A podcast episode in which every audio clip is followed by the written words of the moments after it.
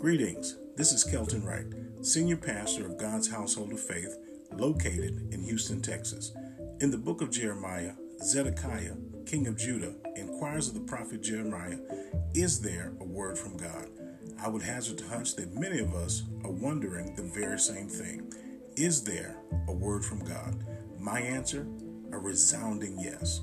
Join me for an insightful, thought provoking, uplifting, and encouraging message lifted from the very Word of God in my podcast entitled Close Encounters of the God Kind. Together, we will discover the life changing power of the Word of God.